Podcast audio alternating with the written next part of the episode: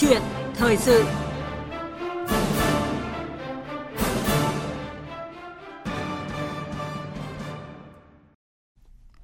Thưa quý vị và các bạn, mức thu nhập từ 11 triệu đồng trở lên phải đóng thuế thu nhập cá nhân và giảm trừ gia cảnh 4 triệu tư một người được cho là quá lạc hậu và được người dân phản ánh từ lâu. Sau khi mức lương cơ sở tăng từ mức 1 triệu 490 nghìn đồng lên mức 1 triệu 8 một tháng từ tháng 7, thì người dân càng lo lắng hơn về khoản thuế thu nhập cá nhân phải nộp. Sửa luật thuế thu nhập cá nhân đòi hỏi cấp bách từ cuộc sống là chủ đề của câu chuyện thời sự ngày hôm nay. Và vị khách mời tham gia chương trình là tiến sĩ Nguyễn Minh Phong, chuyên gia kinh tế. À, quý vị quan tâm tới nội dung này thì có thể gọi điện trao đổi trực tiếp với vị khách mời qua số máy là 0243 934 1040 hoặc là 0243 934 9483. Bây giờ thì xin nhường lời cho biên tập viên Thanh Trường và vị khách mời. Cảm ơn chị Thanh Huyền. Kính chào quý vị và các bạn. Xin chào và cảm ơn tiến sĩ Nguyễn Minh Phong đã nhận lời tham gia chương trình cùng chúng tôi. À, vâng, à, chào biên tập viên Thanh Trường. À, kính chào quý vị thính giả của chương trình. Thưa quý vị, câu chuyện thuế thu nhập cá nhân lạc hậu không theo kịp thực tiễn lại nóng lên trong những ngày gần đây khi mà mọi thứ thay đổi, tác động trực tiếp tới đời sống kinh tế của từng hộ dân. Nhưng mà những quy định trong luật thuế này theo nhiều người lại chưa thay đổi và lạc hậu gây thêm áp lực trong cuộc sống. Chúng ta cùng nghe một số ý kiến của người dân. Phải xoay sở chi tiêu trong mức thu nhập hàng tháng nhưng vẫn phải nộp thuế đầy đủ. Đó là băn khoăn không chỉ của chị Phạm Thị Thanh Tâm ở quận Tây Hồ, thành phố Hà Nội mà là của không ít người thời điểm này. Mức chịu thuế thu nhập hiện nay là thấp, kỳ vọng là sẽ có thể cao hơn để mọi người thì đều có khả năng để tích lũy cho tương lai nhiều hơn. Bởi vì hiện tại thì ờ, giá cả và giá leo thang rất là cao. Chị Lê Việt Hà, chuyên viên đào tạo nhân sự hệ thống siêu thị Lotte cho rằng sửa đổi bất cập thuế thu nhập cá nhân sao cho phù hợp với vùng miền, thành thị và nông thôn. 11 triệu ở một số tỉnh, địa phương thì là một mức gọi là chi tiêu cho cá nhân một khoảng thời gian gọi là hợp lý rồi. Nhưng ở riêng thành phố Hồ Chí Minh hay Hà Nội thì có thể là cái mức đó nó khá là thấp, chưa đảm bảo được mục đích là để tái tạo lao động. Đây không phải là lần đầu tiên người làm công ăn lương kiến nghị giảm thuế thu nhập cá nhân. Nhiều người cho rằng quy định về mức thu thuế thu nhập cá nhân hiện còn nhiều bất cập về yếu tố công bằng, mang tính tương đối giữa các nhóm lao động, giữa thu nhập theo vị trí địa lý, Lương của người lao động được phân chia rất cụ thể thành 4 vùng khác nhau với mức chênh lệch khá tương đối. Tuy nhiên, thực tế từ năm 2020 đến nay, giá cả đã tăng nhiều nên mức giảm trừ 11 triệu đồng mỗi tháng cho người lao động ở các thành phố lớn, trung tâm có chi phí đắt đỏ hơn và 4 triệu 400 nghìn đồng một tháng cho người phụ thuộc là không đủ để người lao động đảm bảo cuộc sống bình thường hiện nay. Ông Trần Minh Sơn, giảng viên trường Đại học Lao động và Xã hội cho rằng mức giảm trừ gia cảnh như hiện nay là chưa sát thực tiễn và cần nâng thêm mức giảm trừ gia cảnh. Một người công nhân hay một sinh viên ra trường đi làm hơn 11 triệu là họ phải đóng thuế rồi. Nhưng mà bây giờ 11 triệu một sinh viên mới ra trường đi làm họ phải trả tiền nhà. Chưa nói đến ốm đau, giải trí rồi quan hệ xã hội nữa. Do đó 11 triệu là quá thấp đối với một người độc thân chứ chưa nói là gia cảnh này. Do đó chúng tôi thấy là mức này nên cao hơn. Và chuyên gia kinh tế Nguyễn Minh Phong có những chia sẻ nào sau khi nghe phản ánh vừa rồi ạ? À, vâng, lắng nghe ý kiến của người dân cũng như là những cái ý kiến khác nữa ở ngoài xã hội chúng ta tiếp xúc đấy thì thấy rõ ràng là cảm nhận chung là chúng ta rất thông cảm với những cái bức xúc vừa phổ biến vừa khá là gai gắt của người dân trước những cái bất cập của thuế thu nhập cá nhân. Chúng tôi cho rằng là thông điệp chung và mạnh mẽ nổi bật nhất của tất cả những cái ý kiến đó chính là việc cần phải sớm điều chỉnh luật thuế thu nhập cá nhân để đảm bảo cái sự hài hòa lợi ích để an khoan sức dân và tăng đồng thuận xã hội. Vì mục tiêu con người như bản chất thể chế kinh tế thị trường, định của chúng ta ngày chúng ta đang theo đuổi. Hơn nữa chúng tôi muốn lưu ý là trong thời kỳ hậu Covid này chúng ta đang muốn kích cầu. Và cái việc giảm thuế thu nhập cá nhân chính là một trong biện pháp kích cầu tốt nhất. Hơn nữa đây cũng là một biện pháp tốt nhất mà để hỗ trợ an sinh cho người dân. Trong bối cảnh chúng ta phải tung ra những cái gói hỗ trợ cho người dân, nhưng mà rất lúng túng trong quá trình mà phân chia. À, người thì thiếu, người thì chưa tới hoặc là bị thất thoát do tham nhũng. Thì cái việc giảm thuế này là trực tiếp cho những người thụ hưởng được hưởng một cách hoàn toàn. Đây là một giáo rất là tốt cần vâng. phải được thực hiện. Như ông vừa mới phân tích ờ, gợi mở cho thấy là nếu mà giảm thuế thu nhập cá nhân một cách ờ, thời điểm hợp lý thì sẽ tạo ra rất là nhiều lợi ích cho cả người dân lẫn đặc biệt là kinh tế xã hội và cả công tác an sinh nữa. Và chúng ta sẽ phân tích sâu trong chương trình. À, có một thực tế là trong khi hai năm qua kinh tế khó khăn do hậu Covid-19 rồi suy thoái kinh tế toàn cầu nhưng mà Tổng cục Thống kê công bố thuế thu nhập cá nhân năm qua cả nước đạt tới gần 167.000 tỷ đồng, tăng 27% so với năm 2021 và đạt 138 dự toán, tức là vượt thu gần 50.000 tỷ đồng. Và trong 10 năm qua thì số thu thuế thu nhập cá nhân cũng đã tăng gấp 3,6 lần Điều này cho thấy nguồn thu thuế thu nhập cá nhân luôn cao và vượt dự toán thì ông có bình luận nào về cái thực tế này? Vâng, trước hết chúng ta thấy là chúc mừng à, Tổng cục Thuế đã có một cái nguồn thu rất là tích cực đảm bảo là 10 năm tăng liên tục trong khi nhiều khoản thu khác thì nó phập phù hơn hoặc là thậm chí nó có xu hướng giảm. Thứ hai nữa là nó lại tăng rất mạnh so với dự toán. Vượt tới 138% thì rõ ràng đây là mức tăng vượt tất cả các cái mức tăng khác của thuế. Thì điều này nó cho thấy là cái nguồn thu ngân sách nó đang được củng cố. Ờ, và đây là một cái tín hiệu tốt cho này cho cho cho cái gọi là ngân quỹ quốc gia. Ừ.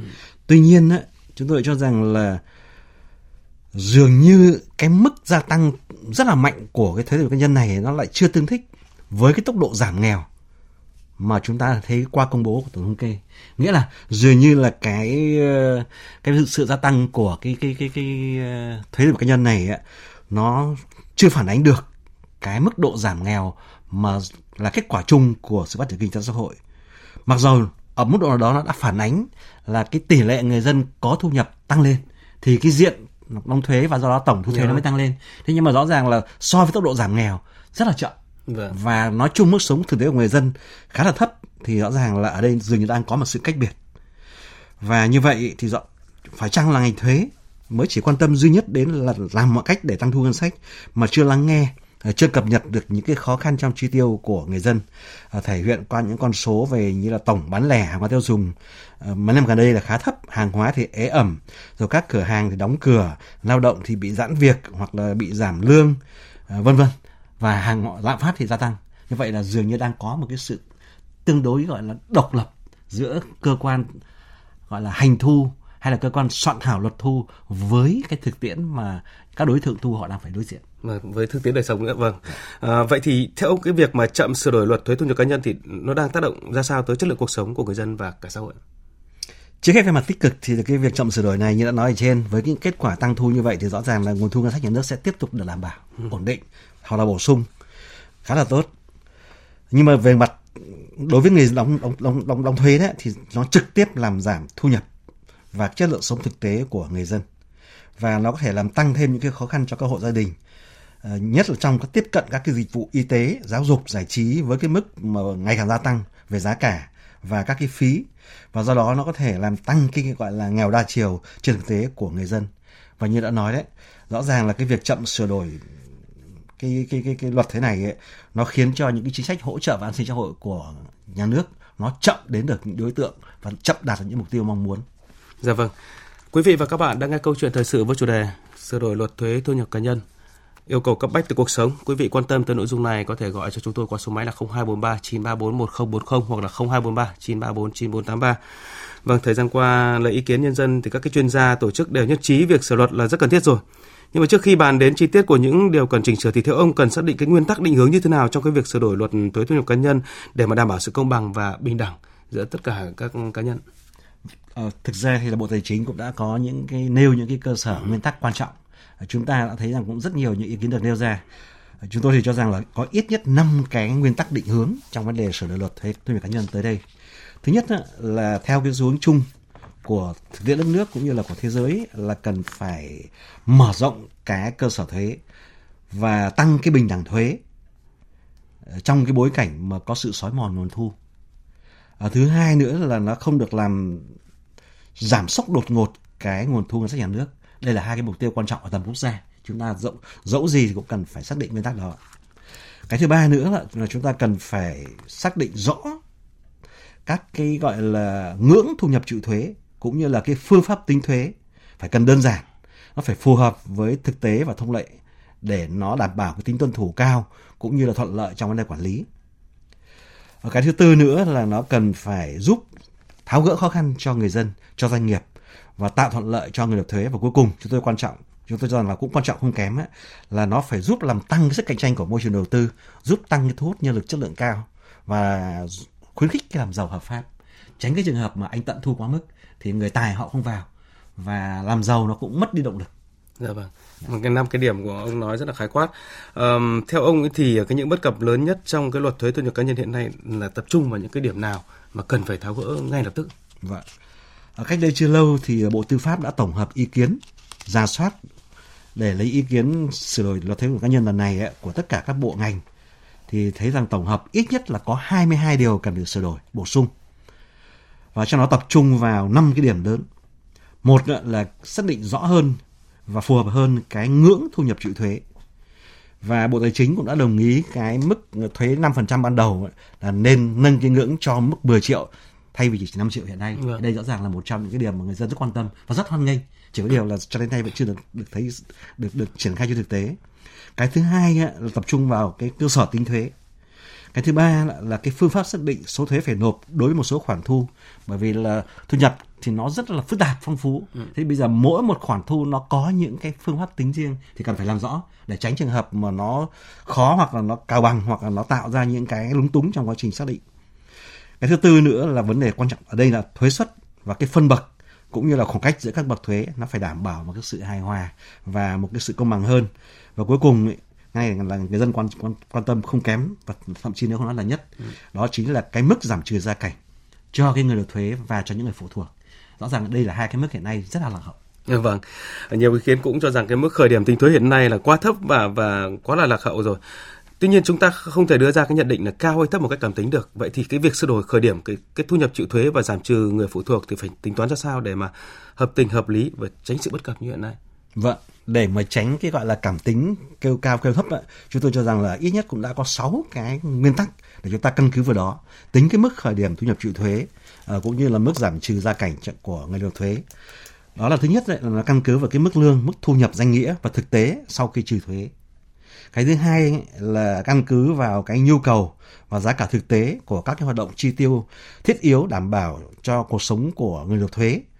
Tại như là trong kinh tế học nói là tái sản xuất giảm đơn sức lao động vâng. bao gồm chính người nộp thuế cộng với gia đình của họ nếu mà cái nhu cầu này nó càng lớn thì đương nhiên là thuế nó phải giảm xuống để nó đảm bảo chứ nếu mà bây giờ anh nhận lương mà anh không đảm bảo tái sản xuất lao động đơn thì về lâu dài ấy, là chúng ta sẽ không còn lao động nữa sẽ không có một cái sự tăng trưởng phát triển mở rộng trong tương lai cái thứ ba là căn cứ vào mức lạm phát như chúng ta đang làm hiện nay. Ừ. Cái thứ tư là nó còn căn cứ cả cái mục tiêu giảm nghèo nữa và cái nâng cao đời sống chất lượng của chất lượng sống của của của của nhân dân mà nhà nước đặt ra. Ừ. Và cái tiếp theo thứ năm nữa là nó phải so sánh với các cái nước tương đương trong khu vực và thế giới để nó đảm bảo cái tính cạnh tranh, cái ưu việt thể chế của chúng ta. Và cuối cùng nó cũng phụ thuộc thêm vào những cái mục tiêu khác của quản lý nhà nước.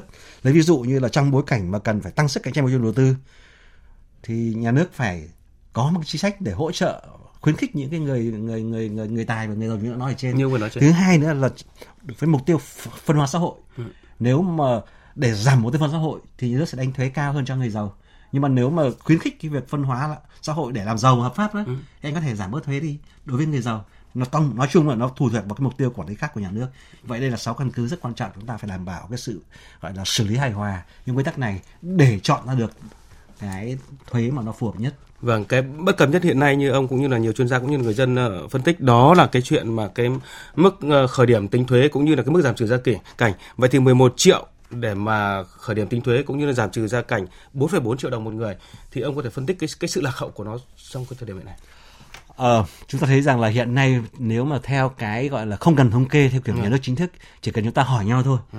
cũng biết là một gia đình khoảng độ 3 đến 4 người ở Hà Nội hay là một địa phương khác thì anh sống nó phải cần ít nhất khoảng trên dưới 20 triệu chỉ cho ăn uống thôi. Vâng.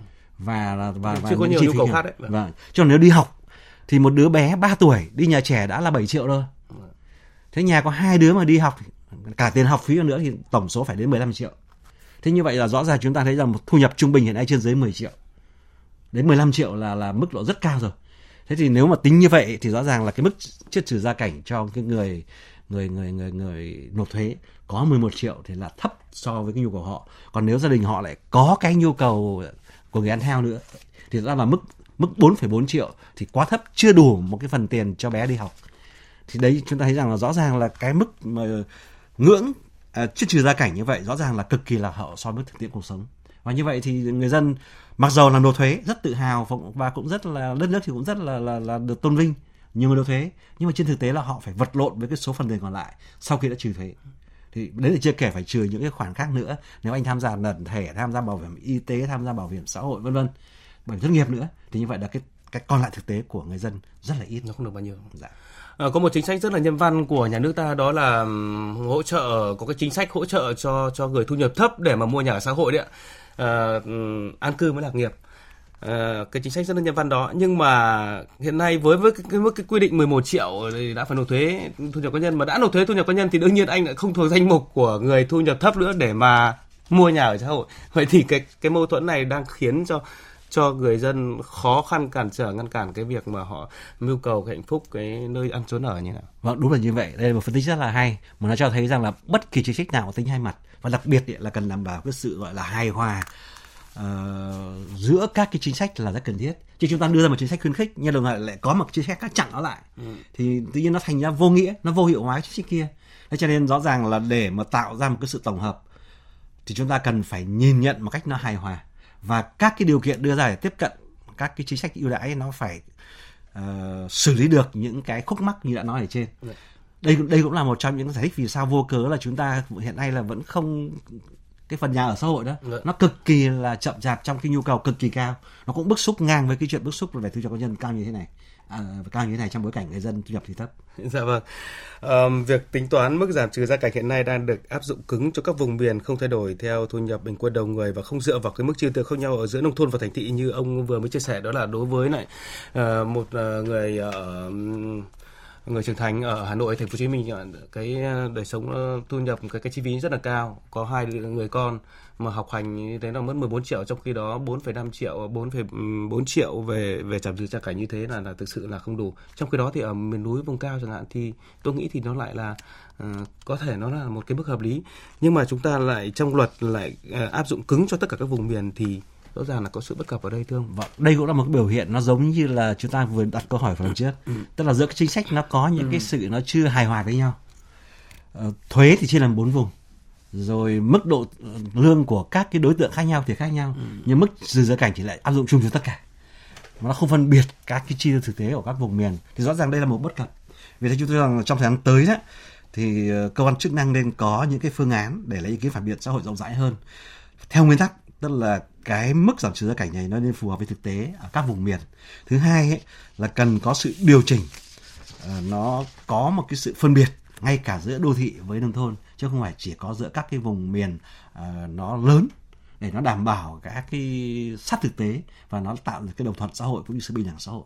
Mới đây thì trong nghị quyết kỳ họp thứ năm của Quốc hội khóa 15 ờ, của Quốc hội cũng đã đề nghị chính phủ là nghiên cứu phương án điều chỉnh ờ, mức tăng giảm trừ gia cảnh đối với thuế thu nhập cá nhân. Thì ông có đánh giá nào trước cái động thái này của Quốc hội và nó cho thấy cái sự gắn kết giữa Quốc hội với cử tri với nhân dân ra sao? Vâng, đây là một trong những cái đề nghị tốt nhất mà hấp dẫn cũng như là được người dân cử tri đồng tình. Nó cho thấy rõ ràng là quốc hội đã là đại diện của người dân đã lắng nghe và phản ánh được cái nguyện vọng của đa số cử tri và cũng phản ánh được cái thực tế của hiện nay. Và cũng cho thấy rằng là quốc hội là người chủ động cả tăng tính phản biện cả tăng tính giám sát và tính chỉ đạo đối với cái, cái điều hành về các cái luật để liên quan tới hoạt động quản lý nhà nước.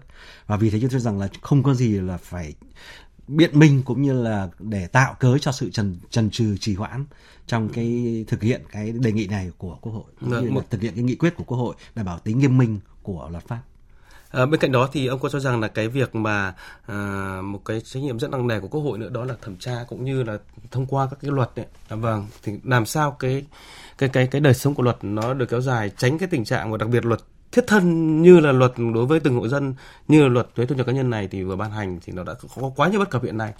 À, ở đây nó có một vấn đề chúng tôi hoàn toàn chia sẻ như vậy ừ. nhưng có một vấn đề ở chỗ là luật của chúng ta hiện nay chất lượng khá thấp. Ừ. Nó thể hiện ở hai điều một là ừ. tính toàn diện hai là tính nhìn xa. Và đặc biệt ừ. thứ ba nữa là kỹ thuật. Câu chữ văn điều kiện là nó tương đối cứng.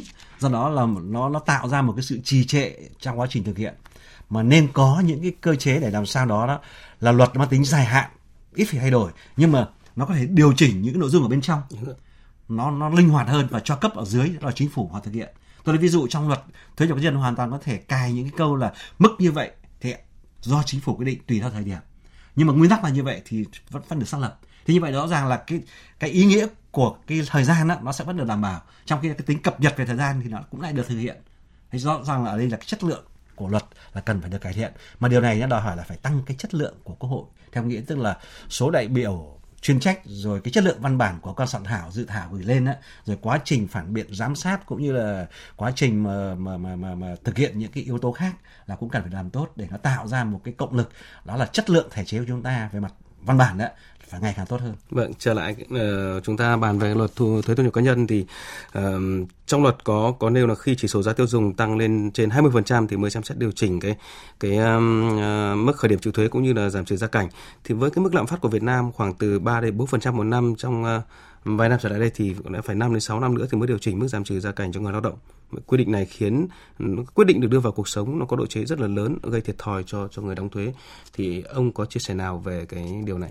Cái sự mâu thuẫn. Vâng, tôi rất là may mắn lại làm tiến sĩ về lạm phát. Ừ. Tôi muốn lưu ý rằng này, lạm phát của chúng ta hiện nay được tính trên 752 mặt hàng có rất nhiều mặt hàng khác nhau trong khi lương của người lao động thì lại chủ yếu chi tiêu 6 70% thậm chí còn 80% cho ăn uống mà là cái mặt hàng những mặt hàng có thể nói là tăng giá cực kỳ nhanh tăng nhanh hơn rất nhiều lần so với cái mức lạm phát. Thế do đó là, là chúng ta lại có một cái sự gọi là tách rời ở đây. Lạm phát thì được tính trên tổng thể lớn và tăng chậm. Vâng. trong khi người dân dùng lương của mình chuột chủ yếu đó ừ. chi cho ăn uống và học hành chữa bệnh thì tăng rất là vâng, nhanh. vâng. do đó là các con số quy định 20% là cực kỳ là thiếu cơ sở.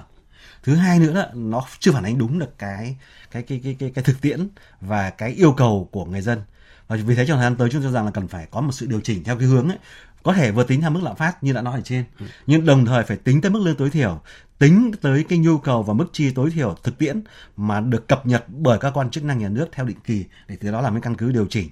Và đặc biệt ý, là phải tính đến một cái một cái mức giá rổ CPI của những hàng hóa thiết yếu để từ đó làm căn cứ điều chỉnh cho cái mức lương này cũng có cái sự ẩn ức của những người lao động người làm công ăn lương thời gian vừa qua đó là cái câu chuyện mà thuế thu nhập cá nhân ấy thì uh, thu rất là tốt đối với uh, người thu nhập uh, làm công ăn lương. Nhưng mà đối với những đối tượng mà thu nhập rất là cao thậm chí rất cao như là diễn viên ca sĩ người mẫu hay là bán hàng trực tuyến thì lại rất là khó kiểm soát. Điều này tạo ra bất bình đẳng.